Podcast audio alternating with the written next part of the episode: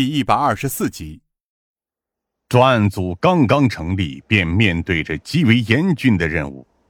尽管我已经找到了屠宰场那边的可能线索，但为了稳妥起见，我们还是最先调查赵飞今天一整天的行踪。我们先去了他们的宿舍。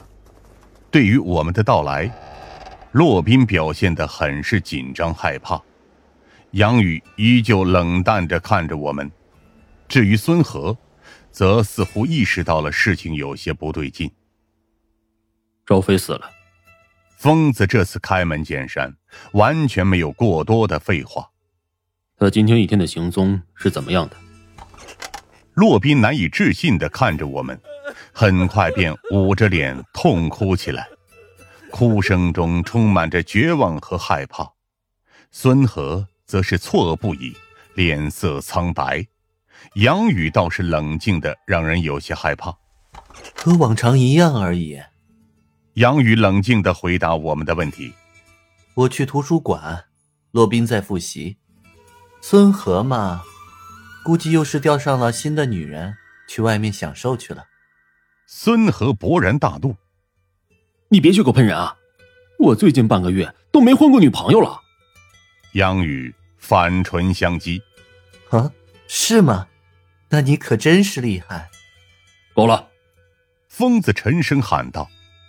你们的又一个舍友刚刚才死于非命，结果你们现在竟然还有心情在这里吵架拌嘴吗？在疯子的威压之下，他们才停止了争吵，不过氛围却依旧有些凝固。一个个来。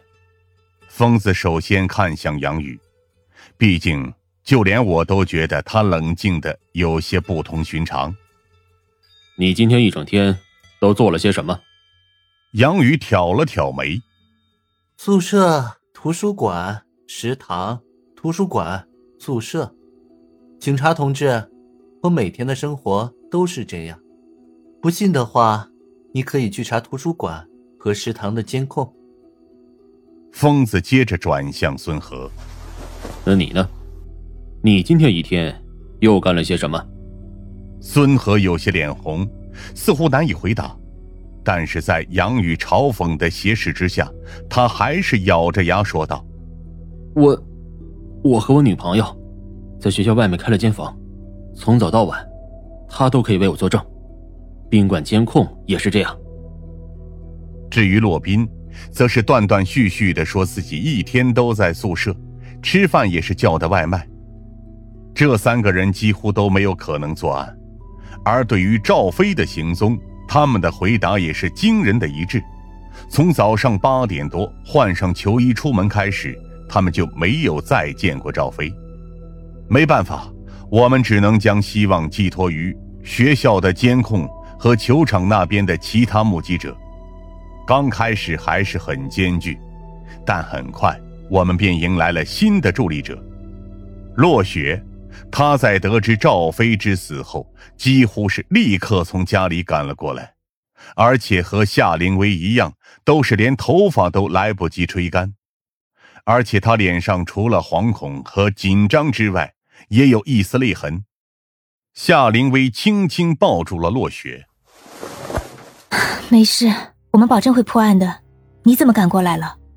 落雪泪眼婆娑。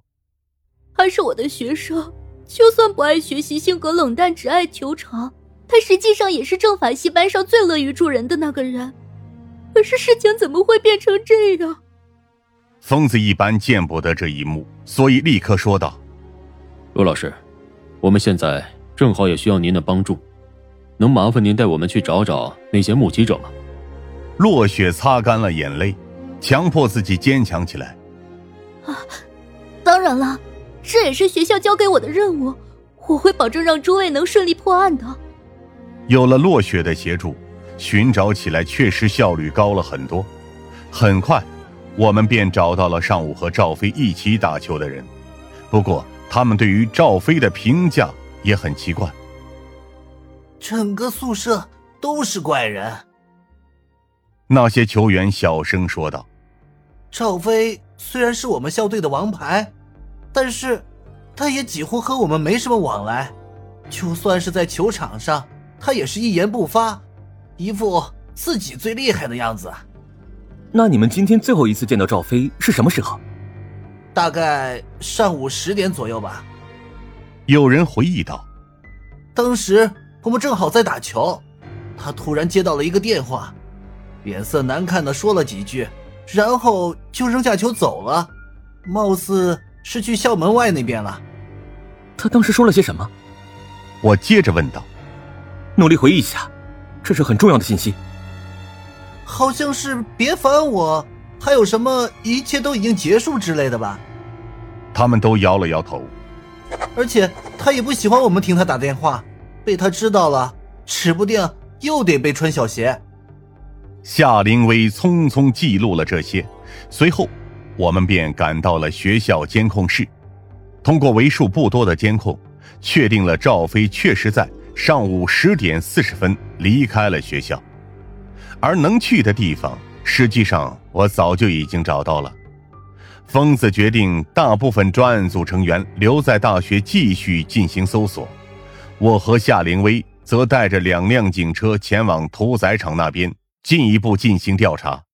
洛雪本来也想跟我们一起去，看得出来她确实对学生之死耿耿于怀，乃至于认为那甚至成了自己的责任。但是在夏凌薇的劝阻之下，她还是答应我们留在学校。